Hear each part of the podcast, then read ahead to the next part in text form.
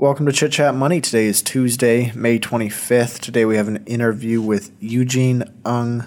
Uh, good interview. I like his portfolio, I like his style. Um, he's Um, based in Singapore. Yep, and we cover Coupang and Sea Limited. I don't think there's anything else to say on that. Got a little boots on the ground research for Yeah. Southeast Asia. He knows these stocks well. He talks about the growth. landscape as well and kind of Yep. investing in that area and how it's a little different than the West. And he knows growth investing well. So Yeah. I mean, not much else to say. Really smart investor. Happy to have him on. Hopefully, we can get him on again sometime. And before we get to the show, uh, we have a word from our friends, our sponsor, our partners, Seven Investing. Uh, Getting close to the new month, which is exciting. Kind of eager.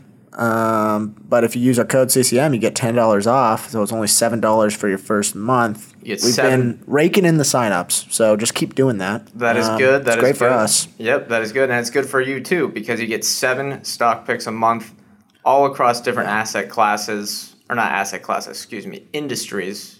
Yeah, I think they're all stocks. Yeah, they're all. I, I, asset classes is not the right word. It's definitely industries within within the stock market, and they're always great. You know, it's it's it's really helpful when building your portfolio. Good idea generation. Definitely. Yeah. All right. Uh, without further ado, here we go. Welcome to Chit Chat Money. On this show, hosts Ryan Henderson and Brett Schaefer interview industry experts and riff on the world of investing. As a quick reminder, Chit Chat Money is a CCM Media Group podcast. Ryan and Brett are also general partners at Arch Capital, and Arch Capital may have positions in the securities discussed in this podcast. Anything discussed on Chit Chat Money by Ryan or Brett or any other podcast guests is not formal advice or recommendation. Now, please enjoy this episode. Today we are welcomed by Eugene Ung. I think I'm saying that right. Uh, and he is the founder. Uh, I guess I don't know the exact title, but he runs Vision Capital. Um, we met on Twitter, I think through the FinTwit Summit, actually, uh, and we connected through that. But before we dive into some of the companies that we're going to talk about, why don't you give us a little bit of background about yourself? Kind of how'd you get into finance, um, and then how would you describe your strategy? First of all, thanks a lot, Ryan and Brett, for inviting me to, to chit chat money on, on the podcast. Thanks. I think it's a, it's a great opportunity to connect with you guys and, and your and your audience. Uh, a little bit background of, for me. Um, I started uh, my career. I mean, I started my education in investing uh, in Singapore. Uh, did economics and finance, and uh, after that, when I graduated, that was back in 2008. So it was actually in the financial crisis. I actually joined Citi as a management associate there for three for three years. Uh, and after which I moved to JP Morgan. I was there for eight years, covering largely on the foreign exchange sales to, to corporates. So all your large, uh, I'll say your, your, you know, your top Forbes, uh, one, 200 names, those are the kind of companies that I covered. So from that, I think investing really sparked on about, I would say eight years ago, where I actually had an accident. So uh, it was an accident where it was one fateful night. I remember the eve of Christmas. I was having a lot of drinks at a beach club, uh, and I decided to do a somersault into a very shallow swimming pool.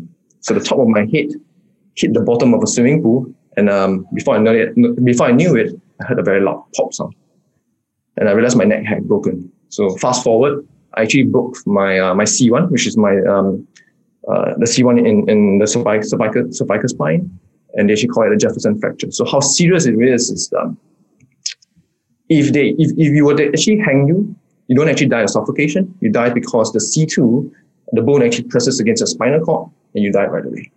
So that was how close it was to that. Uh, and the doctors would say, you're actually a living miracle because 99% of the people who get this would have died. And the 99% of them who have survived this would have been uh, paralyzed in some form of the other. Wow. So for me to be actually walking here, it's, it's actually a living miracle. And, and, and actually the bad part of it is, is joined, but the front part is still open, even to this very day. And uh, the doctor's saying, you know, you, my neck will probably never, you know, never get healed. So I'm living with a broken neck. And, uh, and that's how, to me, I guess, from that really, I think every day it's very meaningful. It's very, it's very purposely driven because I'm here to live a part of my life, you know, to, to, to give back, to do something for for for you know for the world and and and and and everything. So I think that really is the biggest thing. I think, and that also I think sparked a change in my life where uh, I need to do something with it. And I was and I've always been very mathematically inclined. And that's where I kind of realized, okay, you know, I'm kind of good at numbers. I always like equities. I, I had did, um, you know, stock equity research internships prior. So research had always been kind of my forte, but I never really liked writing. Uh, but that's where I realized, okay, I'm, I'm kind of good with investing. So, or I think I, I, I kind of like, that's where my passion was. So I started on, on this journey, on this quest to really learn from the best investors in the world. I want to find out, I want to make this game, you know, really work for me, right? So I started reading you know, Warren Buffett and, and, and everything. And I started on a quest and I realized, oh, and I actually chanced upon the Motley Fool. And that's where I spent almost, I would say, three years trying to understand investing and trying to find out what are the success factors in investing, both on selecting stocks and also myself as a mindset that I need to adopt to make it right. So after, after doing all of that, I actually wrote a book just last year, was actually right uh, during when COVID started. And of course, you know, when your portfolios are down 30, 40%, it's really a true test. And, and writing that and trying to get it published was like, oh, wow. I mean, if I could re- get, get it published, it was really a true testament because I could feel that whatever I was writing was going through into, into my investing strategy. So Vision Capital is something that I've been um, I've been investing in the in the market since um, the March of 2017. So almost next next year will hit five years and that's really kind of been uh, the strategy. Obviously, has, has outperformed the market every year. Not this year so far, year to date, but uh, you know we will see. I think we're playing a very very long game. So the way, if I think about investing, right? Investing, if you if you look at it in the U.S. stock market, it always moves from the bottom left to the top right over a very long run. If you look, if you take about if you take a hundred year horizon, it always right. is is almost that, right? And investing to me, if you think about it, on any given day, when you buy a single stock, you probably have about 51, 49% chance. So you have 51% chance of making money because the, because the stock market goes up over the long term. Now, when you do, when you go up to about five years, that probability of winning goes up to about 65, 70%. Now, when you stretch it out to 10 years, that probably goes up to around 80%. And when you go to 20 years and beyond, you have a 100% probability of making money effectively not losing money. Now, by just holding for the long term, you've, uh, you've already shifted the odds of success 100% in your favor. Just think about that math really, really for that moment, right? So now, when, when they say really about thinking about holding long term, I wanted to go there and be very statistically driven. Why do you need to hold for the long term?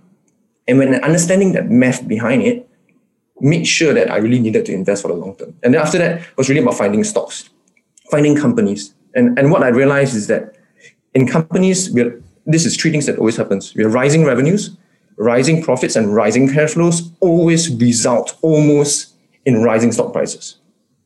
So fundamentally, we're always trying to figure out, okay, if that is the case, and I'm trying to find winners that ultimately beat the stock market, I need to be find companies that are constantly growing revenues, cash flows, and profits over, over the very long run. And better, if their profit margins can continuously increase, which means profits and cash flows grow even faster than revenue. Those are the companies that I really, really love, which means the stock price will go up, right? So if you find me a company that is growing 100% year on year for five years or 10 years, it is almost very difficult for the company to not beat the stock market. And consequently, if you have declining revenues, profits, and, and cash flows, you know, the stock prices is going to come off. And, and, and it is it's a natural consequence. It might not happen in one day, one week, or even one year, but over three to five years, that will happen. So my investing strategy has largely dominated around just finding that, that, that way of finding companies. Now, when we talk about revenues and, and uh, cash flows and profits, you're really finding durable companies because in the stock market, there's been a study that's been done, right? Um, 25,000 companies. About 4% of the companies account for about 100% of the stock market returns over the last uh, 100 years or so. And of that, 0.4%, of about 100 or so companies, accounted for about 50% of the entire out of the entire returns. Now, if you think about it, we have a very large pond of of of stocks to and to choose from. But a very simple fact: only a very small percentage of companies are really worth investing, and for us to be holding for the very long term to be generating that. So when we ask as investors, we really want to outperform and beat the market. You got to be really fishing that the very small pond of the very of, of that very big pond, and constantly be finding that. When you're finding that There's those winners, right? Then you know, those, those winners will naturally take your portfolio basically in the right direction. So that has really been my investing strategy. So I try to find companies that you know um, they are basically disruptors. They are, they are trying to change the market. They, I like companies who have network effects, you know, strong, strong, strong competitive advantages. I like, I like obviously rising revenues, rising profits, rising, uh, rising, rising, rising uh, cash flows. Uh, I like ultimately very durable companies. I like platforms. I like net. I like companies with network effects. I like, uh, uh, uh like uh, yeah. So I mean, the way I also like founder-led companies. I prefer founder-led and founder-owned with high insider ownerships because they have skin in the game but not necessarily also. They can be very top, you know, top-notch managers. They can be professionally managed as well. So I think that's always a kind of good mix for me. So really find, find finding all of those. And I, I think one thing as well, the thing way to think about it is companies, the, the balance sheet has also has to be strong because if they have high debt and when something happens, the companies fall. And what I don't like is I prefer my companies to be net cash or preferably have much lesser debt versus versus cash, such that if anything happens, the companies don't don't collapse. So if you can think about it, every step that I take uh, in my investing philosophy is really trying to re- trying to el- eliminate the downside, trying to remove anything that doesn't work, and just be invested in companies that basically the way it only goes is upside. So if you that think about sense. it, yeah. That makes total sense. Yeah. You're you're based in Singapore, right? And I think that's an area, or Southeast Asia broadly, is an area where a lot of investors are fascinated by. There's some prominent companies that have come out of there. I think Sea Limited's one that a lot of people on Twitter at least love. Um, so why don't you talk a little bit about sort of the infrastructure there? How has that kind of evolved over the last decade? I guess the infrastructure and the economy. Yeah, I think Southeast Asia has been growing, has always been there. I think it is, but yes, I think over the last 5, 10, uh, 15 years, it started taking taking place because I think it's largely driven by China. China has had that growth over the last 20, 30 years, right? And I think now that, that shift after China has been growing has now shifted to, to the next focus has shifted to Southeast Asia. I think in Southeast Asia, you really got to think about it as they're probably, they're probably the six, six largest countries. And the largest is Indonesia. Indonesia's population is roughly half that of Southeast Asia, around 250 uh, million or so, followed by Vietnam and Thailand. And then after that, you have the smaller countries like Philippines, Malaysia, and then lastly, Singapore, right? Slightly different as you compare to like the EU zone, because every every every country they're also separate. In the EU, every country is kind of beside each other. You can take a rail, railway network and you can just get to one country within you know, a matter of hours. In Southeast Asia, it's, it's not landlocked like in the, in the EU. You have to travel overseas, uh, I mean, on ships or on flight to get from one country to another they are also culturally they speak different languages culturally very different politically very very different and economically obviously very very different as well. So i think southeast asia itself it, it is extremely different but i think with the way to think about it i think it has grown tremendously. Infrastructure has been a play and i think specifically i think the internet itself has been a large key driver of enablement for individuals to get access. So when i look at the, internet driving right i think three main things that i'm seeing really on, on the space is largely e-commerce, payments, because we have been using a lot of paper money, but I think e-commerce uh, payments has specifically been growing massively. And I think logistics, obviously supporting the e-commerce bit, has also been been growing. So I think Southeast Asia itself, I think, has has taken a bit more of the spotlight, and you can see a lot of the, some of the unicorns that have come in out from Southeast Asia, specifically really addressing this. And when you can see them addressing in this this segments, they have actually grown and grown and grown along along along along those lines as well. Right, and speaking a bit more on that, uh, we're going to be talking about two companies. One, one Sea Limited that you already mentioned. We're going to be talking Coupang as well, which is in South Korea, but rumored to be moving into Southeast Asia. Uh, but before we do, Hayden Capital had a good write up that Southeast Asia he was arguing that they're at a positive tipping point where historically when gdp per capita in a region hits 4000 us dollars uh, probably inflation adjusted is the numbers he's using then you hit a tipping point where everyone gets you know excess income and you can start reinvesting into, into more services. Do you see that happening over there? I know singapore is a little different than other countries but uh, yeah i don't know. Or just looking maybe for some boots on the ground uh, research yeah, I, I think Southeast Asia, it's really, I would say it has been turning. I think that it's really on the on the tipping point. It's been growing. So I, I, I do share very similar thoughts with with, uh, with with him. I think directionally we are definitely correct. I think the, the real biggest growth in Southeast Asia is the growth of the of, of the middle class.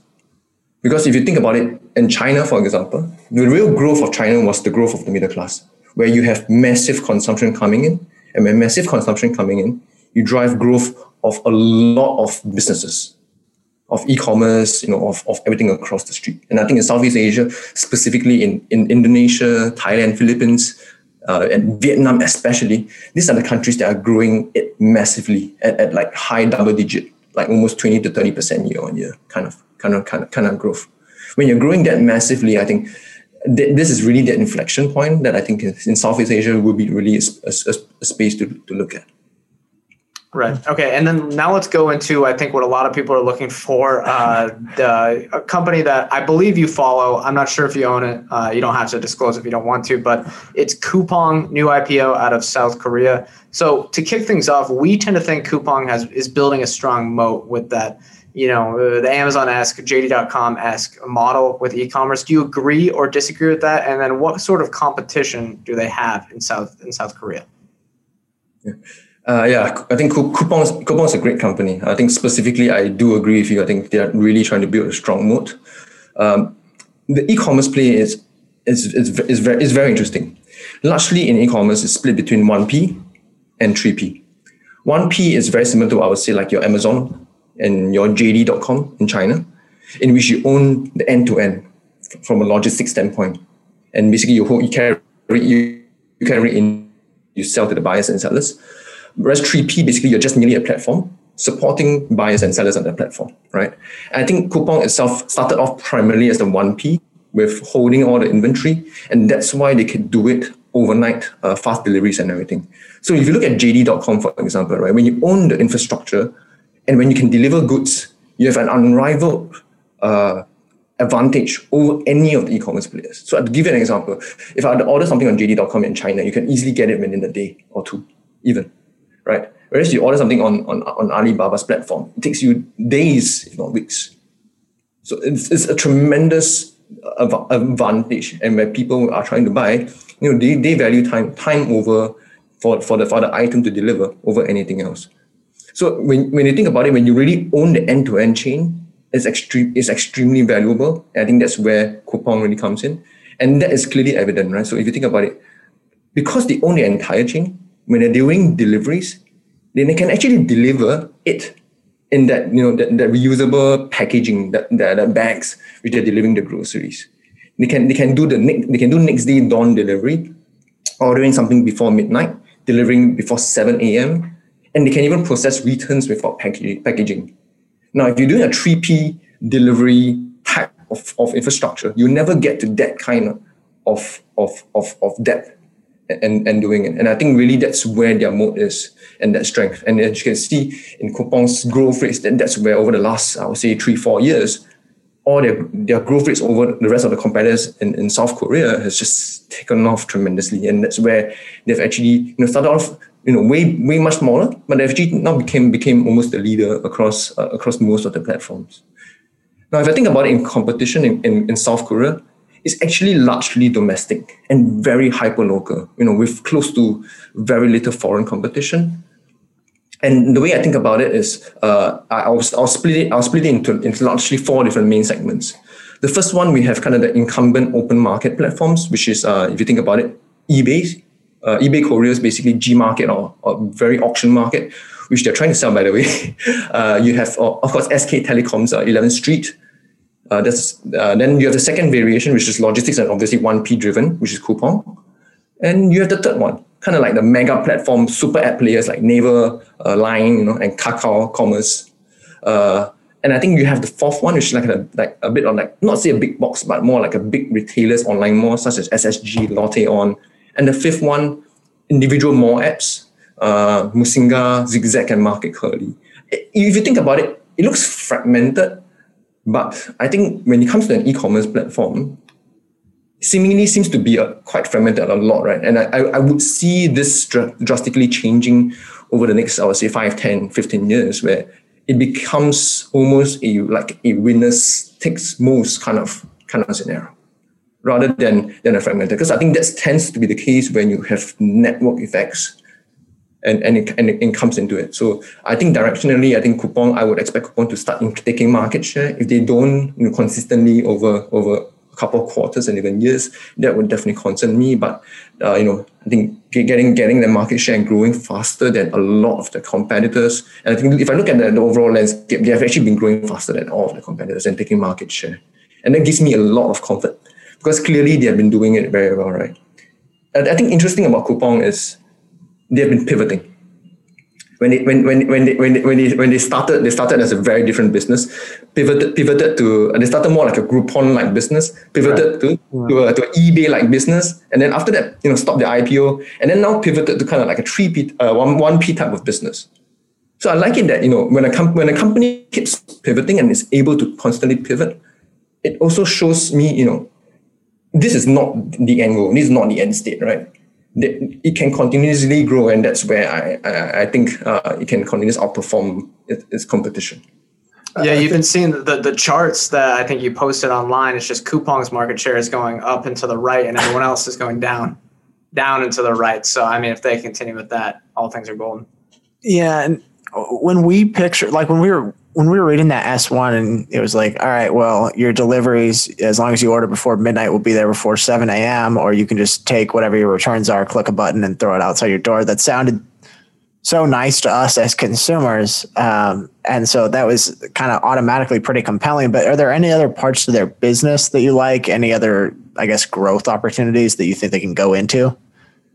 Yeah, I, I think the I think Coupang right now the biggest opportunity where I see in terms of, of margins and everything, they've been actually expanding to the 3P business, and the 3P business tends to be higher of, of that of higher margins. And I think it, the the, me, the immediate play in over the next you know couple of years will be the expansion from 1P to 3P. That will bring higher margins uh, and improve the overall profitability of the business. Make it make it make it even you know stronger cash cow because with any real e-commerce business, it's actually neg- the, the, the negative cash conversion cycle, which is basically when, when someone buys an item, they pay you get you get funds upfront. And and after they deliver the items, only then payments are, are then paid out to the suppliers. So because of that cycle, of that cash conversion cycle, you actually have that cash float and you have positive cash conversion cycle, you know, uh, working dynamics. So you theoretically, the best e-commerce platforms will never actually go bankrupt because you just have constantly that cash flow and that cash upfront and and and that's what I really like and and to and to see and and that, that is starting to be very very clearly uh, you know evident in Coupang.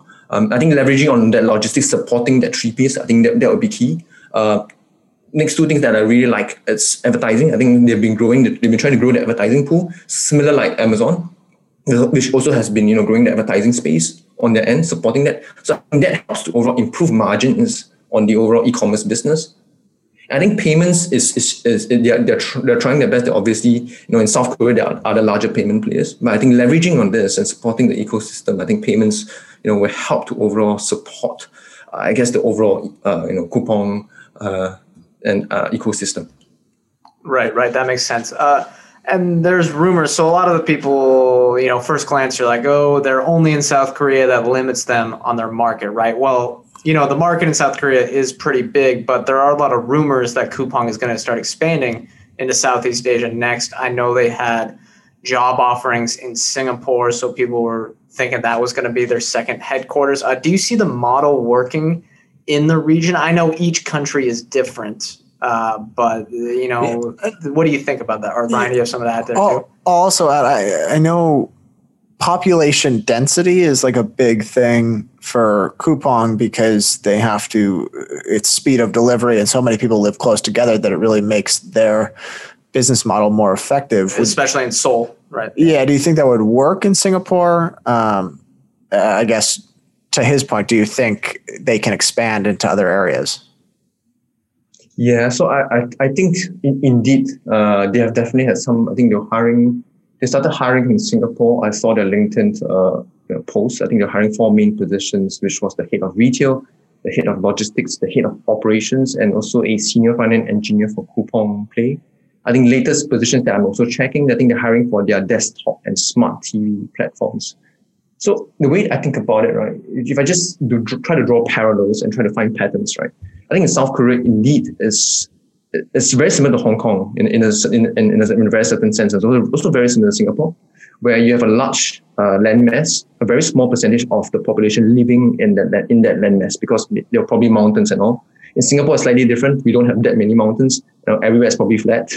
Uh, so I think about it, very high population density areas. So if I look at, at, it, right, and if I look at it broadly in Asia, I think four kind of four countries, three countries or four countries kind of come, come, come to mind. The first one would be Singapore. Next one would be Hong Kong, and I say the next one would then be Taiwan. Because if you think about it, South Korea is kind of be neutral, right? Uh, in the S1, they did mention that they have some China operations, but I don't think, you know, with JD.com, it's, it's going to be very tricky if they're trying to expand into China. But I think, uh, I, I, I think Singapore will be the closest. Uh, I think that's why they're also coming to Singapore. Now, if I think about Singapore, Singapore largely uh, on on the um, e-commerce and grocery space, there's largely been just one one main player, which is uh, Lazada. Lazada is actually owned by uh, owned by Alibaba, and Lazada itself has has RedMart, which they also acquired.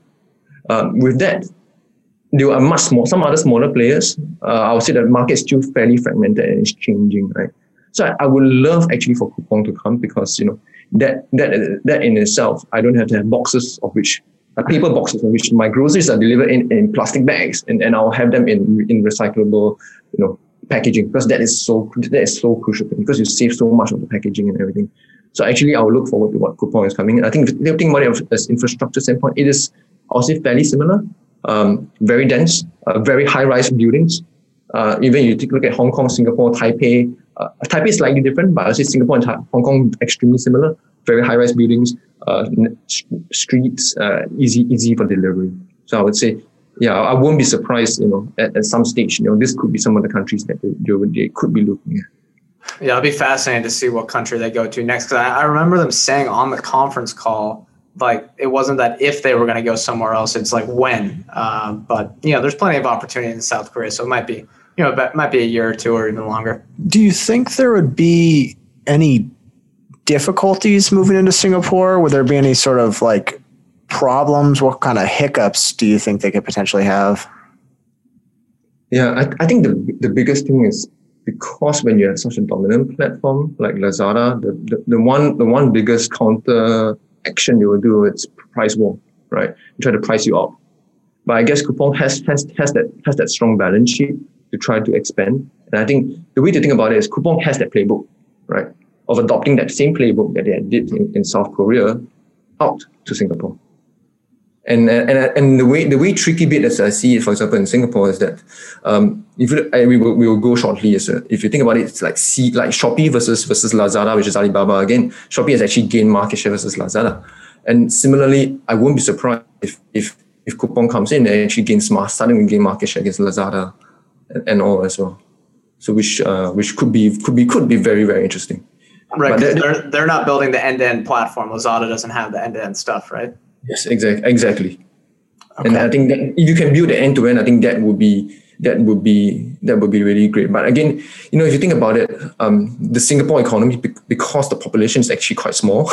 I think we roughly have around seven million people or so, uh, six to seven million people or so it's actually a very small population, right? Yes, we you know we do spend a lot more on average versus some of our our neighbors, but you know the total time is, small. So I think I think when you think about Coupang, I think they're really trying to be very um, cognizant about where where they can compete best in with what they what they know best. So I think that's kind of, kind of I think how how they're probably thinking around it. Okay. All right, we're going to hit a quick break, and then the second half we're going to talk Sea Limited. Uh, but uh, here's a quick ad break. Cox Panoramic Wi Fi includes advanced security to help protect all your connected devices. You'll get real time alerts. Oh, like this one, so you don't have to worry about malware. Or when your kid downloads a song from a shady link. And now all your computer can play is Red color, red color, where are you? all blocked thanks to advanced security included with Cox Panoramic Wi Fi. Advanced security must be enabled in the Panoramic Wi Fi app. Restrictions apply. All right, welcome back in. Next up, we're talking Sea Limited, uh, which we briefly just mentioned before the break. Uh, and it's a company that a lot of people love. Um, and so I want to talk first, I guess, about the e-commerce model. Uh, I know they grew, I believe, in popularity, or the business model kind of stemmed from their big Garena Free Fire game. But Shopee is that that's the e-commerce model, right? Uh, so I guess, do you see them uh, gaining operating leverage in that? Do you see them kind of growing profitability at scale there?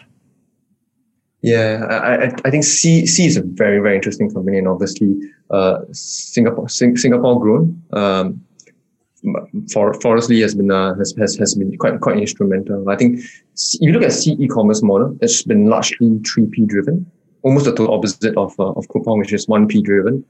Uh, Sea really tries to is a, is a marketplace platform that tries to connect really the buyers and sellers and and, and through the logistic partners try to tries to deliver it. Obviously, the margins are higher, but the way of building any e-commerce platform is at the start of it. It's always going to be, you know, your profitability is, going, is not going to be there.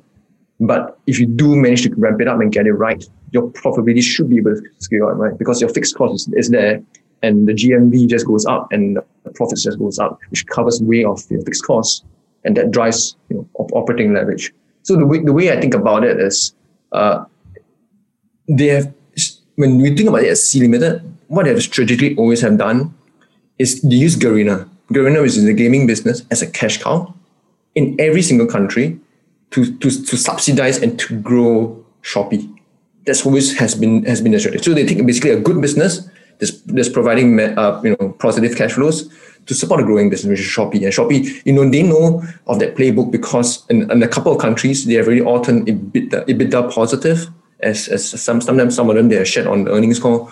And it's just a matter of time where, you know, with continuous growth, they all start turning profitability. And you look at over the last quarters of earnings, right? For example, in the latest quarter, the gross profit, the gross, you see improving improving profit margin. So if I give an example, the gross profit margins for e-commerce actually went from minus seven percent to plus thirteen percent, one three. So it's actually up 20 percent in terms of, of, of absolute margins, right? the adjusted EBITDA margins have went from a minus 100% to minus 54%. You're seeing that in tremendous growth overall in, in, you know, in just the profit margins of the e-commerce business. Now, when you think about it, the overall business itself, uh, you're seeing declining R&D, sales and marketing, and, and G&A and, and general and admin expenses as a percentage of, rev- of, of revenues already. You can clearly see that when you see EBIT margins, move from minus 37% to minus 20%. Net income margins move from around minus 40% to minus 24%. And now, and now operating cash flow margins have moved from minus 9% to 18%. The direction is clearly very evident. And I'm seeing that quarter after quarter when I'm doing year on year comparisons and and that that operating leverage is definitely showing through their financials and that's what i'm constantly looking at when i'm reviewing every every every um you know Sea's earnings I, every Sea's earnings i tend i tend to uh, post these four charts which i which i did on, on my twitter as well uh, that's what i really am, am kind of am looking for to make sure that that profitability and that operating leverage really kind of kicks in okay Right. And then Sea's third pillar is financial services. I guess I have a few questions on that because it is a broad industry. And a lot of people look at it and they're kind of like, well, financial services, and I don't really know. Is it like a bank? Is it like Venmo? Um, I guess my first question on that is how are they attacking uh, the market with financial services? Yeah, I think first, first I have to address kind of like the payments landscape in Southeast Asia. I think it is very fragmented. Uh, there's a lot of domestic players uh, and I think consolidation will happen in, in, time to come. You'll find it kind of like again a winner takes most kind of, approach. If I look at most of the markets where where I guess uh, Sea Money is or Shopee Pay is, it's largely been Lazada or which is Alipay again owned by Alipay. Now the difference between uh, Lazada and, and, and Shopee Pay works like this, right? The Lazada tends to adopt more of a um, strategic investor approach and a, and a third party partnership approach right? When you think about a strategic investor approach, you're investing in something, but you're, you're just letting them run on their own. And you sometimes you also try to have this third party partnership, right? Which you're not fully integrating. You're just trying to partner, and, and when you have third party partnerships, most of the time you're working advantages. You're working the advantages of the third party. You're also working the limitations of the third party, right? Yes, that could be great because you know it can get you ramp up to scale very quickly but the, the, the, limitations will eventually kick you. And when you have six countries with six different uh, third party partners with varying limitations, it's, it's going to eventually kick you at some stage and limit your overall growth. If you look at Shopee on the other hand, right, they're far more far more hands-on. They prefer the whole regulatory licenses to offer payments. They actually own e-money licenses in a lot of the core countries, uh, you know, that they're operating with, which in my opinion is far more crucial because, you know, you don't try to do third party. You try to actually build up the entire payments uh, infrastructure and network on your own uh, and, and, and ramp it up. And that's where I think that, that, that nuance uh, strength uh, is there for, for, I would say, for, for Sea Money and Shopee Pay they do work with partners, right? Like for lending and insurance. You know, lending and insurance, these guys, these are the partners that when they have you know strengths, you know, economies of skill in that and, and demonstrated expertise already in that, right? So leverage on that. You know, but I wouldn't be surprised eventually because they have all their data, right? They can eventually do you know, something like that, right? And, and pivot in, into those those those segments as well. But obviously, that's a much longer, you know, long, longer segue of growth. Uh, and I think you know overall, I think I think it's, it's, it's a very attractive opportunity, and just and, and it complements the overall ecosystem. Payments definitely complements you know um, e-gaming, definitely complements e- commerce in which in which the, the space they are in. Is there right, a? Uh, yeah. Do you have any more questions? I have nothing. No, is there a particular pillar of Sea Limited's business that you like or you're most excited about? Uh, I guess Garena's kind of more proven. So is it between? Uh, I, I, which pillar do you like the best? I, I, like I like the e-commerce best because to be honest, when I when I like when I look at Garena's e-commerce platform, it reminds me a lot of Shopify, Mercado Libre, uh, Amazon. I, I, I draw a lot of parallels. I see a lot of patterns, uh, and that right, and that's why you know I, I see that I see those patterns in, in Coupang as well it's like when I'm when I'm seeing them and I'm reading the financials and reading see the seeing the story, seeing how they play out. It's like almost a playbook that I've seen almost like, like three, four, five years ago. Right. Yeah. So when you draw those parallels, it's like, oh wow, okay. You know, it, it really it, it, it syncs up with me. It rings it rings a bell. Yeah. Okay. And uh, I think Grab, uh, if I'm not mistaken, is a regional competitor as well, and they kind of tout their services like a super app. Um, do you think they're a big threat to Sea Limited? I, I know they just went public and raised a bunch of capital. I think they've got like eight billion dollars on the balance sheet or something like something that. Something like that, yeah. Uh, do you see them as a threat? Yeah, I, I, I think the way to think about it is, you know, it's, it's very easy to lump and say, okay, uh, I think Grab will be a competitor to Sea. But I think the way Grab's positioning is trying to be is trying to be an everyday super app. I think they're trying to leverage off what they initially started off with ride hailing, which, which is the equivalent of, of like Uber, branching out that to payments with Grab, Grab payments, uh, ordering food, groceries now, and also having insuring and investing, right? So I think they're trying to be the everyday app for, and I guess for everyone. So in, in your, they probably want to be the app, you know, in everyone's iPhone on, on the very, on the very first page, right? I think both can coexist they, they are a regional competitor in a certain sense, but I think in a very limited space. Because I think the, the, right now the current overlapping is really just groceries, uh, food, and uh, I think community buying, which I think Sea is just trying to test its waters into. I think the overlap is actually surprisingly quite small. Uh, payments could be, I think obviously Grab payments is much larger than than than Shopee Pay at, at this current phase because just of the GMV that they're passing through, you know, uh, the ride hailing and everything else, right? So I think both can exist. There can be multiple winners. Uh, and, and, and again, a winner takes most market. I think I, I won't be surprised if, if these two companies could be some of the largest in, in Southeast Asia. Do you think that can do you like that super app model? I know we're more focused on Sea Limited, but do you think that can work with consumers where they're using one app for everything?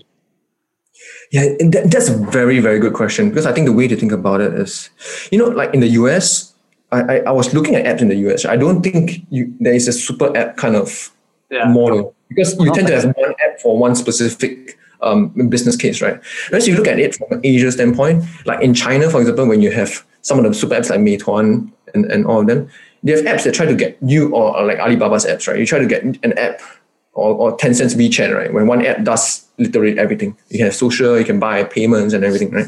I think because of us we value in a sense, I think, I, I don't know if it's an Asian thing, we kind of value the sense where if convenience, where everything is just in one app, and that gives you the stickiness to that app, right? So I think that makes a lot of sense for me because, like, to be honest, if you look at your phone again, Power Power Play rules, right? You probably use only the 20% or 10% of apps most 80%, 90% of the time, right? And trying to just find that all the time, I think it just makes it a lot of sim- a lot of sim- simplicity in that sense. And I, and I think that that would be a, a, a powerful shift. So I won't be surprised even, you know, at some stage, you know, right, I think right now, uh, if I look at it, even Shopee is that payments is all in the same same app, if I, if I, if I remember. Right, that, that makes sense. All right, so the one risk people think about with Sea Limited, because all the business lines are growing rapidly, we're seeing the operating leverage come in, at least on an overall standpoint as well. But people talk about how the gaming studio has the potential to be a one hit wonder. Is that any sort of risk where they're using that money to fund everything else to try to build out this ecosystem? Um, I mean, so far, Free Fire has had a lot of stability, but is there that risk that it's a one hit wonder with the games? you know, I, I, think you brought up a very valid point. I think for gaming, um, I think for Garena specifically, the power rules really apply. I think a large portion of their gaming revenues are really derived from very few popular titles.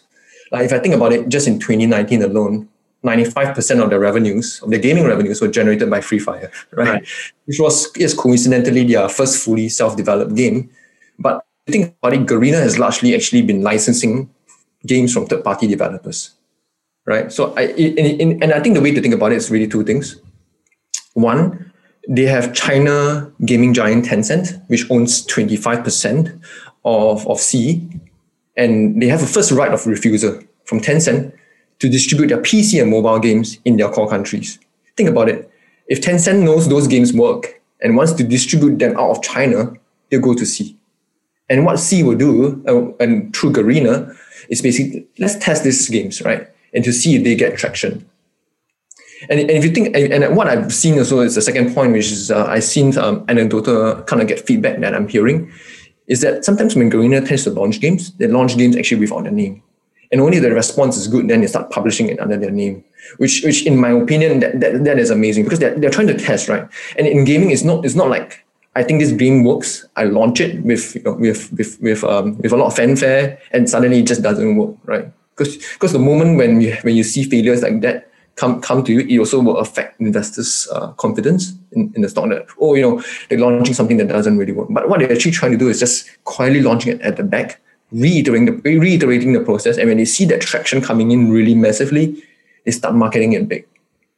And that's something that I think is a very nuanced um, uh, observation that that that that that, uh, that few don't few don't see from that standpoint. Right. And, and the way the way in gaming as well, our the third point I think I would like to see is always that the QPU to QAU um, ratio, so which is the quarterly paying users versus the quarterly active users. And I think they've actually been increasing that from about 4% in 2018 to about 12% in recent quarter. They have been increasing this number, you know, quarter on quarter, year on year. And I like that trend, right?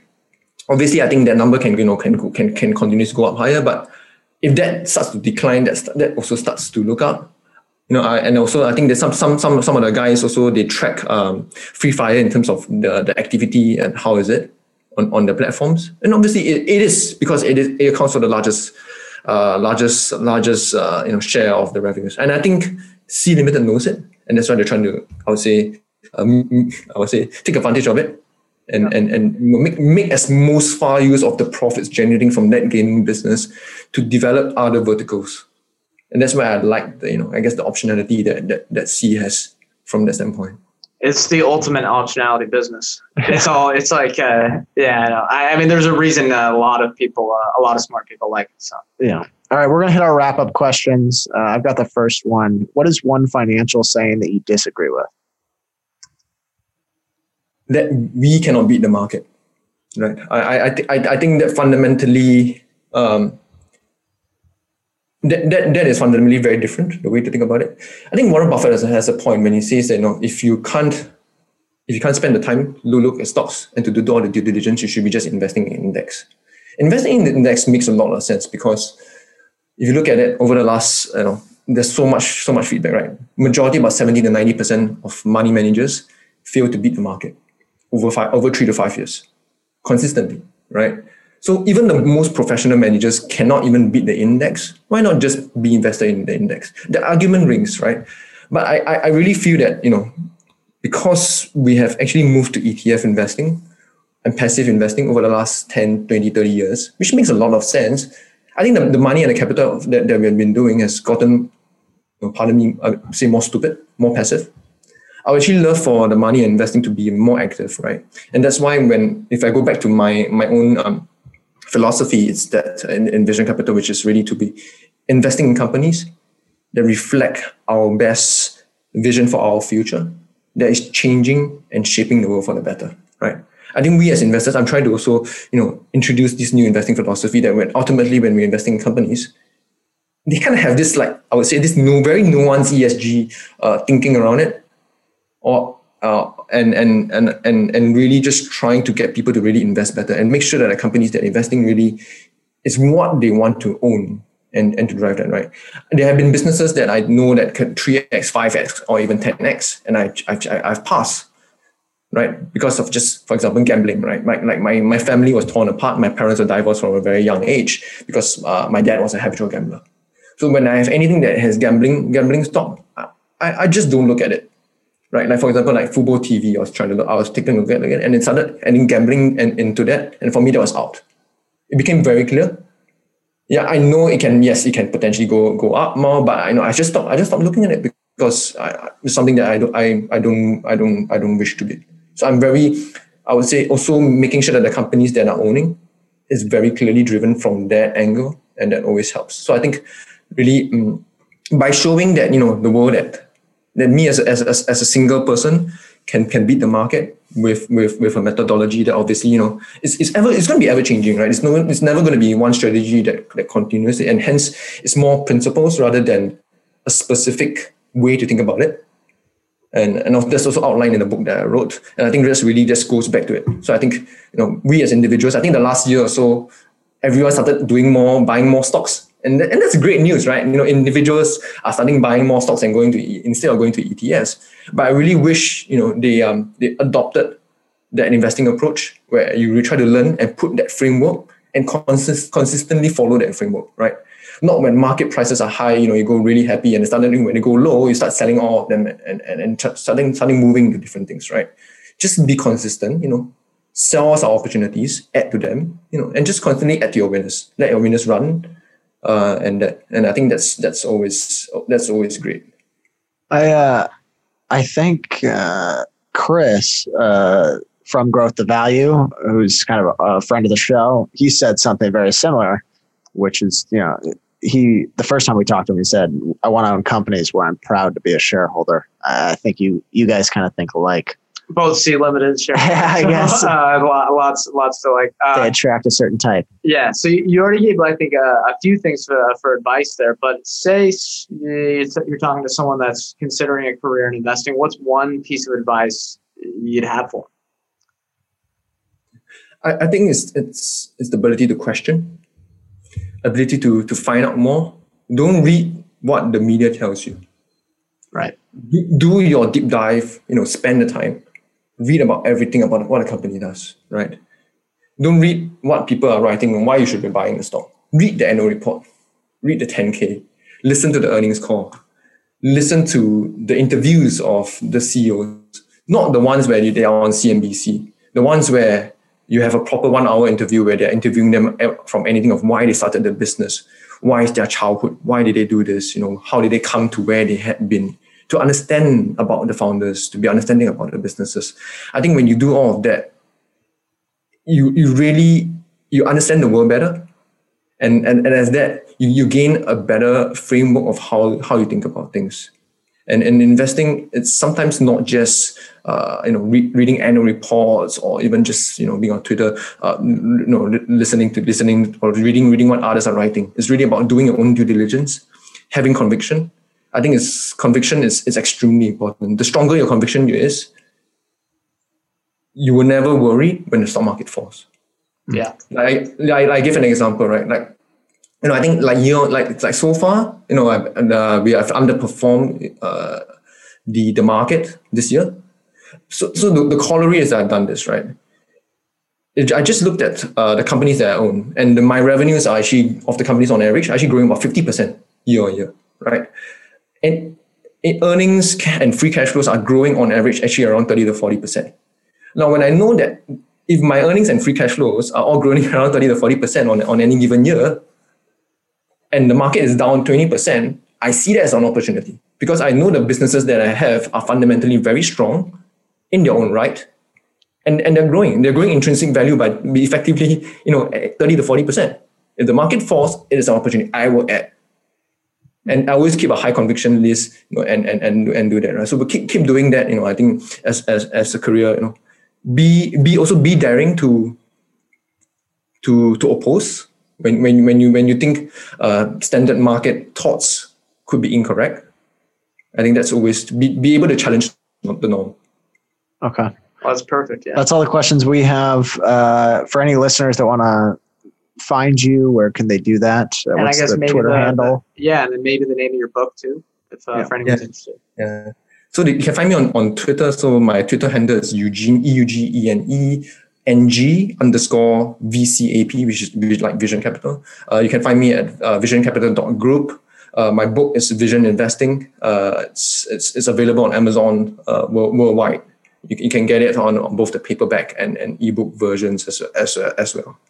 Sweet. All right. Thank you for joining us, Eugene. Had fun. Thank, thank, thanks, thanks, thanks a lot, Brian and Brett. All right, welcome back in. Thanks again to Eugene for coming on. Appreciate it. Next, we have our show notes. Uh, so I think recurring listeners kind of know how this goes now, but we've basically broken down the show into just random back and forth stories that we found interesting throughout the week.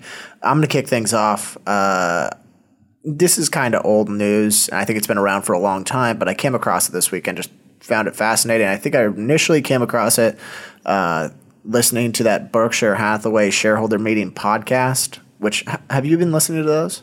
Yeah, I do it whenever there's nothing good to listen. Usually there is, but if I don't find anything in the queue, I'll just toss that on. It's kind of my, my backup plan. I've figured I'll, I'll it might Yeah. take me a few years to finish, but I'll finish them eventually. Yeah, I'm on I think 2004 at this Yeah, point. I'm But behind. I might go too. anyway, there was a Buffett quote where he says, "If you were given a punch card with 20 ticks on it when you graduated, and those were the only investment decisions you could make throughout your entire career, how would you use them? You would likely be very selective and probably very rich. This type of mentality will force you to be patient." I think this is something that Charlie's kind of harped on too at one of his college speeches. Um, I think it's a worthwhile exercise to kind of put that punch card filter on before underwriting any investment. Yeah. Uh, and I think it, just asking like if this company uh, crossed out one of those 20 ticks, would you be happy with it? And then also, I think it's also kind of puts in how meticulous you're going to be in uh, your due diligence. or, or uh, not meticulous or like critical or you know like Yeah. really have a high filter. Yeah. Um, I also realized, uh, like a few weeks ago, someone tweeted out one of those 13F pictures. You know, everyone's doing that. It's that time of the year.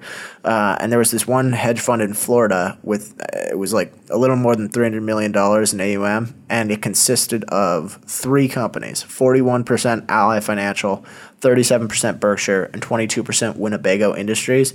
The name of the fund was Punch Card Capital. Finally, finally drew the connection um, but it presents kind of a problem. Let's say you really did adapt or adopt this 20 punch card system or 20 ticks, whatever it is. Do you think you might pass on a lot of things because you're too selective? I mean, this is a fund with three companies. Yeah, it's interesting. Uh, It's got to fit the mindset of the investor. There's a worry that Is this going that- too far? Yeah, it's a worry that the system takes it too far. I think it's probably a good mindset to have when adding something new.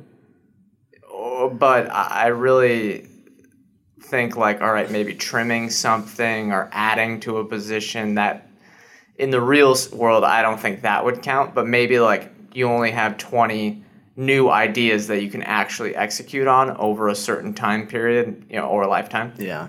That also- feels kind of right, but I think 20 is just kind of a made up number. It could be 40, could be 30. You just kind of got to think of yourself, all right, how many good ideas are there really?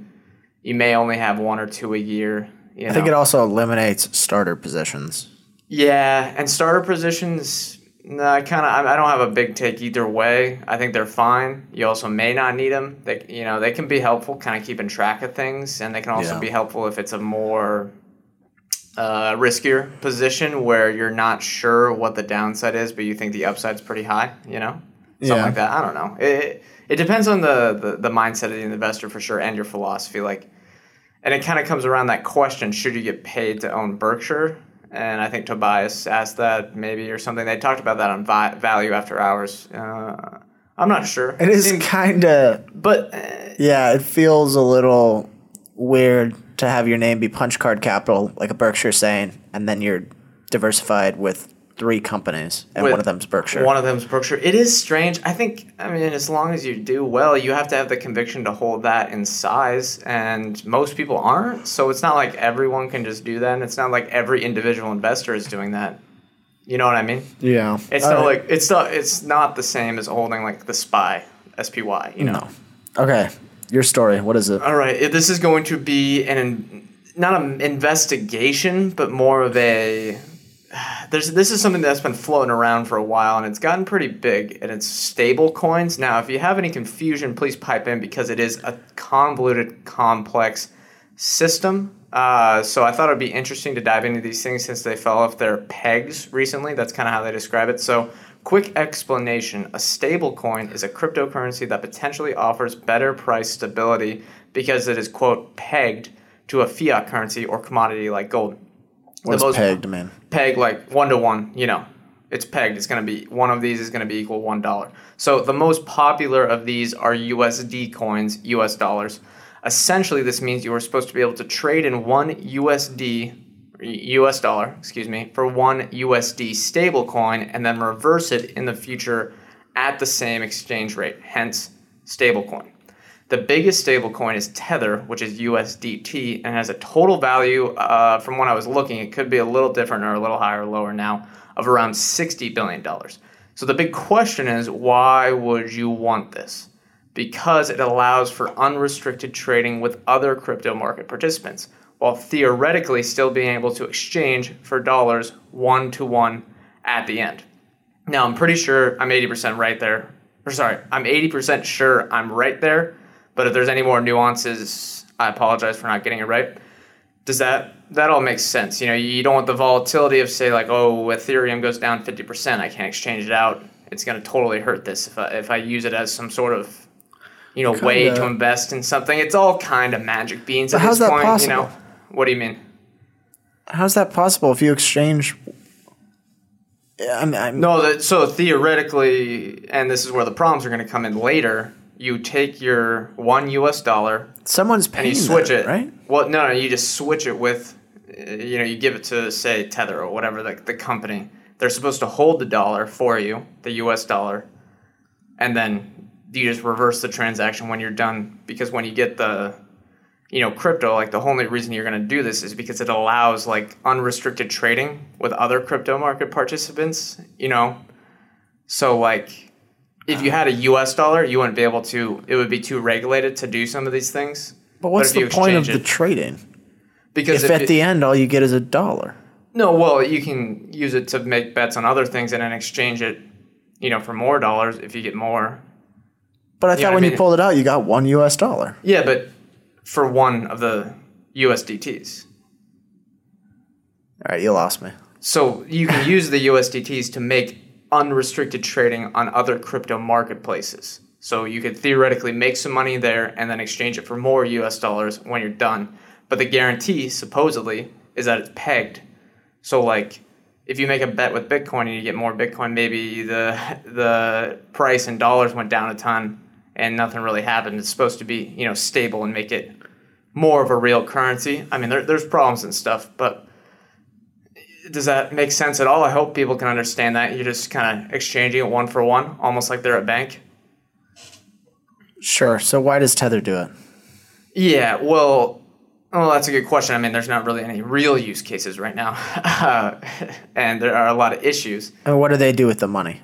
They just invest like the float or what? No, no, well, okay, well, it's an unregulated entity, so we'll get to that. So it sounds great, right? You just trade it one for one, and then you're able to do whatever you want in these crypto, you know, crypto markets. Uh, you know, it's kind of weird. I no one knows what really goes on in there, uh, but there are some potential issues, and we'll focus on Tether here. But there's one associated with Coinbase that is doing some, you know, you might call them interesting things as well, uh, but we don't need to focus on that one. So I'm going to list off some suspicious things about Tether that have convinced some very smart people that there is a high chance that it does not actually have the dollars it says it does. I'm not sure if they do, but uh, I'm just going to read off what people have found.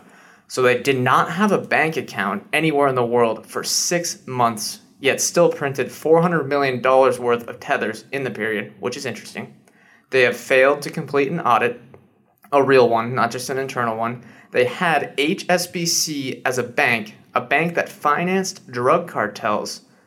That bank fired them, so it kind of shows you the, uh, you know, one of the banks that kind of does a little bit of the dirty business. They're, uh, they they weren't going to have Tether as a client and now they're using a bank from the Bahamas. And there's fairly solid evidence that Tether holds crypto on its balance sheet as assets. So when it issues the USDT, DT, excuse me, its affiliated entities buy crypto, pushing the price of the coins up, making its assets that the loans are backed by go up, and then allowing it to issue more USDT, US, sorry, just tethers without having dollars, which if this is all true, is kind of a Ponzi scheme because they're trying to create a perpetual motion machine here. And then there's also some DeFi things, which would add another twist to the tale, but I don't really fully understand that, and that would probably take a lot more research, so maybe save that for another week. Any, for one, obviously it's crypto, so this is confusing as hell.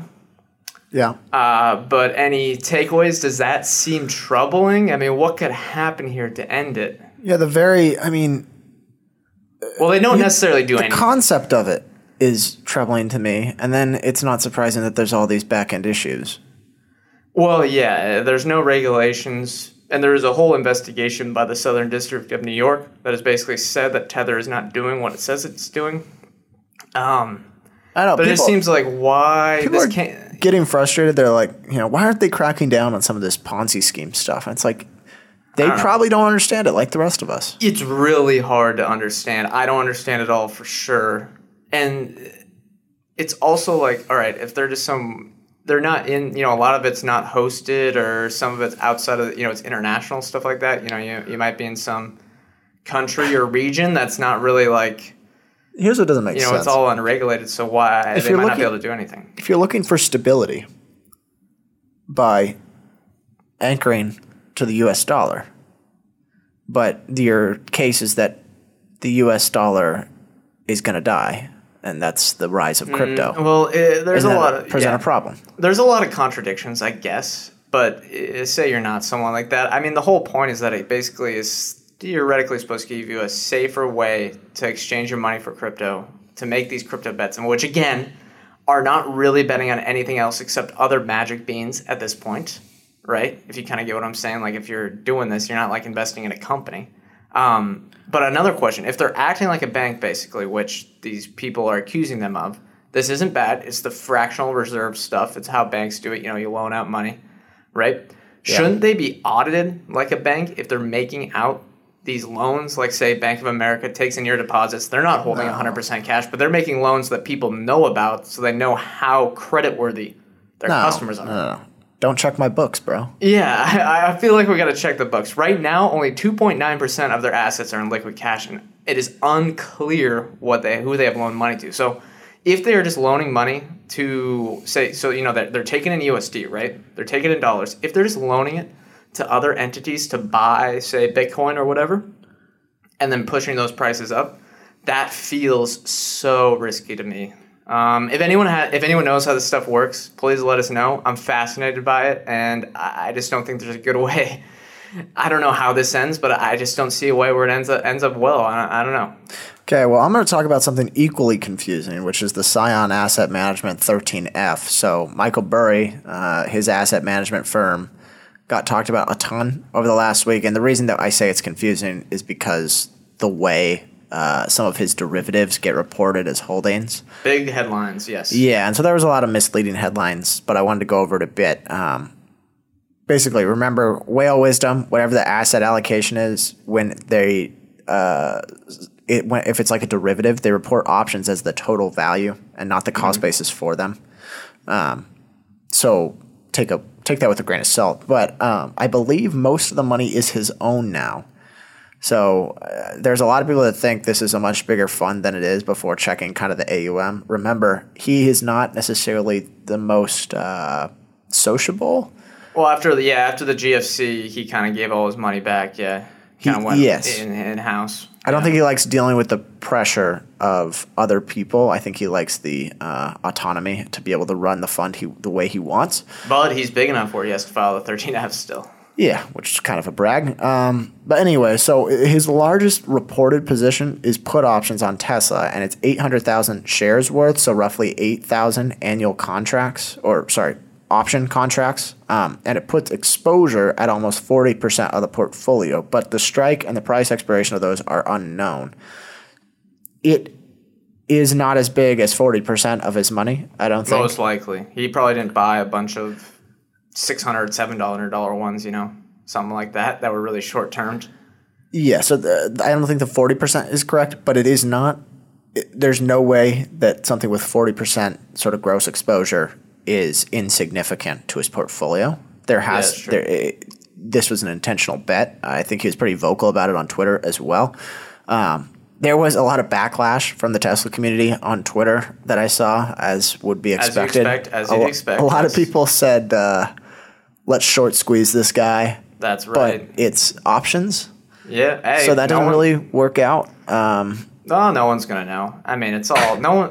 Look, at this point in time, I've kind of realized no one knows what they're doing, and let's just embrace it. No one is just. It's just kind of gonna keep going on until everything goes. You know, whatever. Yeah. Keep going. also, his next largest reported holding uh, was put options on the iShares 20-year Treasury bond ETF. This is I didn't quite understand it, but this is essentially a bet that inflation is going to erode the value of long-dated government bonds, and then he coupled Yeah, that and, with and interest rates might go up, which would the value of those would go down. Yeah. Right, and he coupled that with uh, call options on the ultra short 20 year Treasury ETF, which feels like they'd be getting sort of a similar result. Maybe I'm wrong. Yeah, maybe he just kind of was trying to find. He didn't have enough. You know, like there might not have been enough demand for those type of things, so he had to spread it out to different different Yeah. styles just to make the same bet. He, and then he also had call options on Facebook and Google or Alphabet. And also, a lot of people were like, this is the ballsiest portfolio I've ever seen.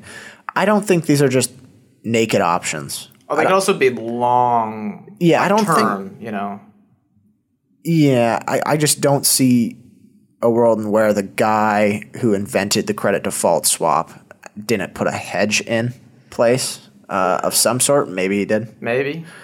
but uh, anyway, I think he managed his risk better than people, better than what the portfolio projects. Um, and then he also had some pure equity holdings. Uh, and his top five were Core Civic, which owns and manages private prisons and detention centers. Ingles Markets, which is a, which is a southeast supermarket chain. Zymeworks, which is a biotech company that develops protein therapeutics for the treatment of cancer. Lumen Technologies. Yeah, that's that deep value play, huh? Yeah, everyone keeps looking It's- at that. It's deep value. I mean, it seems like a bad business, but it's deep Yeah. value. So if it's it's that Century forward- Link. They just rebranded. Also, their management. I looked at the proxy. Their management got paid like ninety seven percent of their performance based incentives and revenue, cash flow, and GAAP profits were all down sizably from the year before. So there might have been, you know, uh, might be some need for management change there. Yeah, I Um, don't know. It looks like Ingles Market. Yeah, it's trading at like three times operating income. I don't know how much debt they got, but that's that's another. Uh, he's deep value. He Yeah. yeah, that's his game. And then he had CVS Health, which is obviously the owner of the CVS pharmacies. And then most of his other holdings were just oil plays. He had uh, Occidental Petroleum, kind of the portfolio you'd expect, but it's always the one that makes the most headlines. Well, yeah, Tesla, Burry, big headlines, big headlines you'd expect. The yeah, CVS I guess is less of a deep value play. I don't know. We'll see what he, he thinks there. Uh, he doesn't really share, so you probably never know. But it looks like those oil And he was pushed off prob- Twitter. He was pushed off Twitter, or the SEC recommended it. It looks like people like Chamath have been asked to do that as well. They just didn't tell people about it because you know they haven't been. A lot of those Oh. people haven't been tweeting as much too. Yeah. But yeah, the oil thing definitely worked out for him, right? Didn't uh, I don't really follow the space much, but these are kind of these are older bets, right? That he made in the first quarter, and uh, prices prices went up, so good for him. I find it, yeah. he's very smart. He's usually right. He's been, and it, uh, yeah, he, he's definitely the picture of how hard it is to be a contrarian Yes. uh, in the moment because when he was on Twitter, he really got the backlash, uh, especially with the Tesla stuff. People were just harping Oh, on him all the time. He called the top though, didn't he? His hyperinflation takes, everyone was calling him crazy, and now it's the only thing talked about. Yeah. Eh, I mean, we'll I I think That we're still set to see whether Yeah. that plays out correctly. We're set to see if he's right on Tesla too. So far, that one has worked out, you know, better In his the short, favor. in the short term. That's worked out better. We'll see. Obviously, we kind of, if you know our history, we know we, you know, we agree with him. Uh, but we'll see. We don't have any. We don't have any bets like. We don't have the we don't have the uh, the balls that he does to uh, Or the money. th- That's not that's not how we that's not how we invest. But All right, what's your fascinating to see story? if he's going to win. Yeah, the Okay, so this one is from uh, Postmarket. They shared on Twitter and called it a must read. And it's called Confessions of a Capital Junkie. So I thought it would be interesting to look at it and look at an industry, uh, you know, and how uh, how returns get generated, how you know returns on invested capital, all that stuff. So it is basically a summary of how the auto industry doesn't earn its cost of capital. And it was actually, fun fact, shared from Fiat Chrysler. So they made this themselves, basically like, guys, we suck. I don't know why they made this, but uh, I think Transparency. something about a merger. I don't know enough about it. I just read the slides. So from 2010 to 2014, capex and R&D spend combined went from 76 billion euros to 122 billion euros for major auto OEMs. So a ton spent on product development. On average, it takes the auto industry, or took them during that time period, four years to reinvest their entire enterprise value into capex and R&D. Now, well, with Tesla today, I guess uh, maybe that enterprise value would be a little higher. Yeah. But if you average across that over other industries, the average is about 20 years, which makes sense. You know what I mean? It kind of kind of makes sense on there if you kind of run the numbers quick in your head. And then on average, EBIT margins barely get to around 10% for automakers in the good times and can actually fall to 0% or lower when money or the economy gets tight. I mean, they just had the GFC as a one one-time sample there where EBIT margins fell basically on average to 0% for a few years. And then the majority of development costs for these cars come from body, interior, paint, and general assembly, and then a few other things that are associated with those parts. That's where the majority of the cost comes for these things. And it's really hard to see how that could change. They're kind of saying, like, look, Well, you just know, don't see the operating leverage. yeah, there's no operating leverage in the bending of steel. So basically, what they all added up to in the end of these slides is that their return on invested capital was less than their cost of capital. It's always a good sign. These are estimates, but it's basically how they're not creating any shareholder value. now, the big takeaway I had is so, you know, commodity stocks, biotech, maybe clean energy stocks have kind of been my industries, and there's other ones that I've kind of identified as, you know, never invest no matter what, no matter how promising something looks for various reasons. Does auto beyond belong on that list, at least right now? Yeah. I it would. I don't think the government uh, EV credits would be issued if this was a super high margin business. If this was profitable, they wouldn't own, yeah, need that's true. those if this was an ultra profitable business because people would feel incentivized to do it That's- naturally. Yeah, that, that that makes a lot of sense. That that does make a lot of sense. Yeah, it's weird. I mean, I mean, no, I- it's kind of no matter how promising something sounds, I always like just resist. Like the industry, it's just really hard to make money. Yeah, but I mean that's been known for almost hundred years, right? Well, it used to be better. I mean, there used to be basically Everyone used to- I mean, it's been a while, but yeah. in the tw- um, maybe I'm off on my time frame, but Buffett talked about this. Uh, he's talked about this several times. That that ca- everyone yeah, knew yeah. cars were going to be the future, and let's say you were. Uh, let's say you could see into the future and you could see roads across the entire continental United States, um, and you could Yeah. see cars driving on them. You'd probably want to bet your money on cars. Little, little to the investors uh, who could foresee that, uh, their investments would have turned out very poorly. Oh yeah, I'm just saying like after you know when Ford and GM started dominating. I mean, when they basically had monopolies, they were uh, they, you know those were those are good businesses. Probably Not still subpar businesses, but- returns, right? Uh, not sure, but uh, I really doubt it for the amount of volume they were doing. Um, I really doubt that. But yes, a lot of them went bankrupt in like the 10s and the 20s. But Hmm. after that, post Great Depression, I mean, they were cruising along until the Japanese uh, Toyota, you know, Honda, stuff like that kind of came in and dominated. I mean, Toyota has bucked the trend as well over the long term. It hasn't been a phenomenal investment, but Did it outperform the index? oh, I'm not sure. I don't know. I mean, overall, the industry is bad. You know, your base rates are extremely tough. Yeah.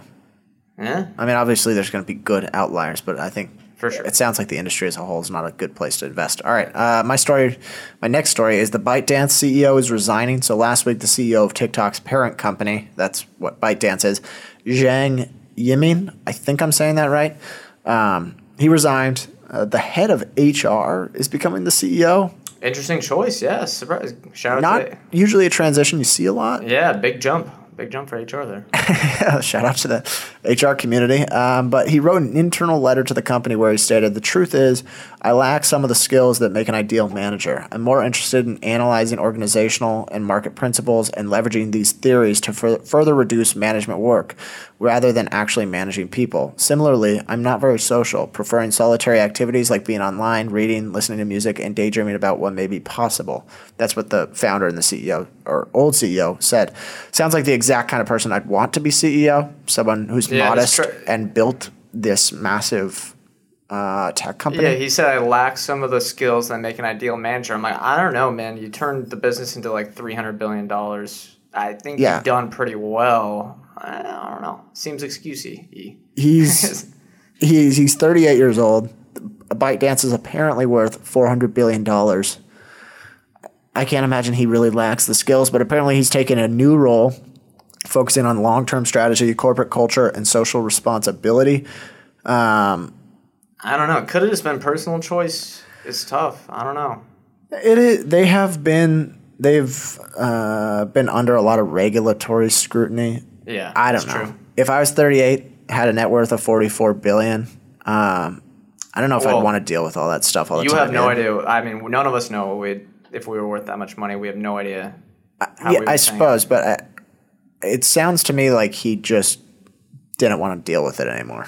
Maybe. I also get worried about all the basically big time Chinese CEOs getting Yeah, Pindo. I mean, it seems coinc- like a coincidence. Pinduoduo, uh, Alibaba, ByteDance, and then there's a lot of rumors about Tencent as well. They had, nothing material came out of there, but those are kind of the big four, I think, at least Western facing. Oh, it's kind of it's kind of tough. It makes me. Uh, yeah, it makes me it's not like a resistant. bad. It's not a bad thing, right? Yeah, I mean, you can't like. There's no way to know what actually happened. Yeah, it's obviously he probably just left, but it just kind of tells me this is another example of how I don't understand that market, and it's kind of tough to see what's going on. I feel like I would be, as someone just over here in the United States, one of the last people to know Yeah. what's going on over there, and it just makes it so tough to be an investor in China if you don't have that. Uh, if you're not, uh, Also- you don't know the culture. saw this morning that Alibaba. This might have happened a long time ago, but ByteDance uh, stepped off of Alibaba's cloud computing infrastructure. Oh, they quit it as a client. Yeah, Wow, that's big. I think they're building their own, but Everyone's building cloud. God, every press. if you're big enough now to do it yourself, Yeah, we're not? building e-commerce capabilities. We're building cloud. We're building financial services. We want to be a super app. Oh, great! You're just, that's every company nowadays. Yeah. What's your uh, What's your story? Okay, this is another Chinese one. Uh, fashion startup Shein. Have you heard of this? I have not. Might be Shine. What? Might be Shein. Shein. It's Is it? Shein. Yeah, I know it's it's Shein. Okay, I have Uh, not so heard of this. S H E I N. It's currently the number one top free app in shopping on the Google Play Store. I looked this morning. Yet very few people have heard about it if they're investing. Why you know, unless they're under the age of twenty one. I think that is really where it's taking off. It is based in China and it has doubled sales each of the last eight years, hitting ten billion dollars in twenty twenty. It's c- crazy how no one kind of knew about this. Uh, it's trying to target Gen Z shoppers everywhere outside of China with cheap prices, and it's essentially going for ultra fast fashion, cutting design to production time down to three days. It usually was about three weeks for one of those other fast fashion people, like I think it's Zara or Zora. Uh, Zara. Zara, excuse me and like H&M stuff like that. Essentially what it does is it uses like its algos data, whatever you want to call it, to forecast fashion trends in different regions around the globe and then gets them on the app as fast as possible. And on the back end, all of the suppliers are on this internal software that keep everything super efficient. There's a lot more to it, but really too much for this show. So uh, and there's a not boring article, that big tech newsletter uh, that you know you'd probably want to save if in case it ever goes public. Well, first question: Does this type of app, where it's kind of you know fast fashion, cheap prices, getting everything out quickly, you know, getting ahead of the trends based on these algos and stuff like that, does that feel like the right model for 21st century fashion? Um, yeah. Yes, but it's getting crowded. I would say. It feels like there's we've covered so many different players in this particular space. Yeah, that's what I was going to say right now. We've done a lot of deep dives in the last few months on stuff like Poshmark, ThredUp, Farfetch, Stitch Fix, Revolve Group.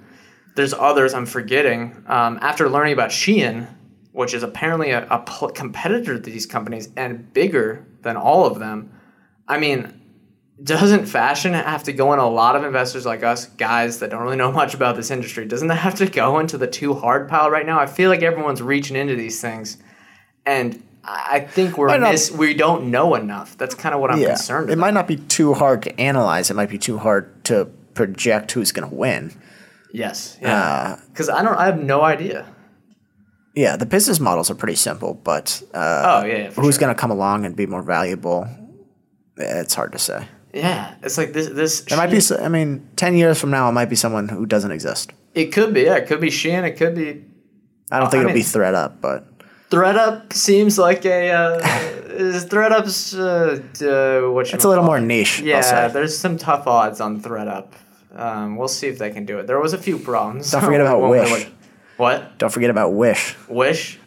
There's a few problems with Wish too, but we'll see. I think it's different. That's more. That's less of apparel. Well, it's some Yeah. apparel. It's basically everything, right? Yeah, it's got everything. Yeah, we'll see. I don't know. It's it's it's right. so hard. It's so hard to know. All right. Well, I think that's going to do it. Thank you all for listening. Thanks again to Eugene for coming on the show. Uh, we will see you guys next time. But first, want to remind you we are general partners at Arch Capital. So uh, there we may have positions security positions in securities discussed on this podcast. I got to get better at that wrap up. But uh, we are not financial advisors. Anything we say or discuss here on Chit Chat Money is not formal advice or a recommendation. Thank you guys for listening. We'll see you next time.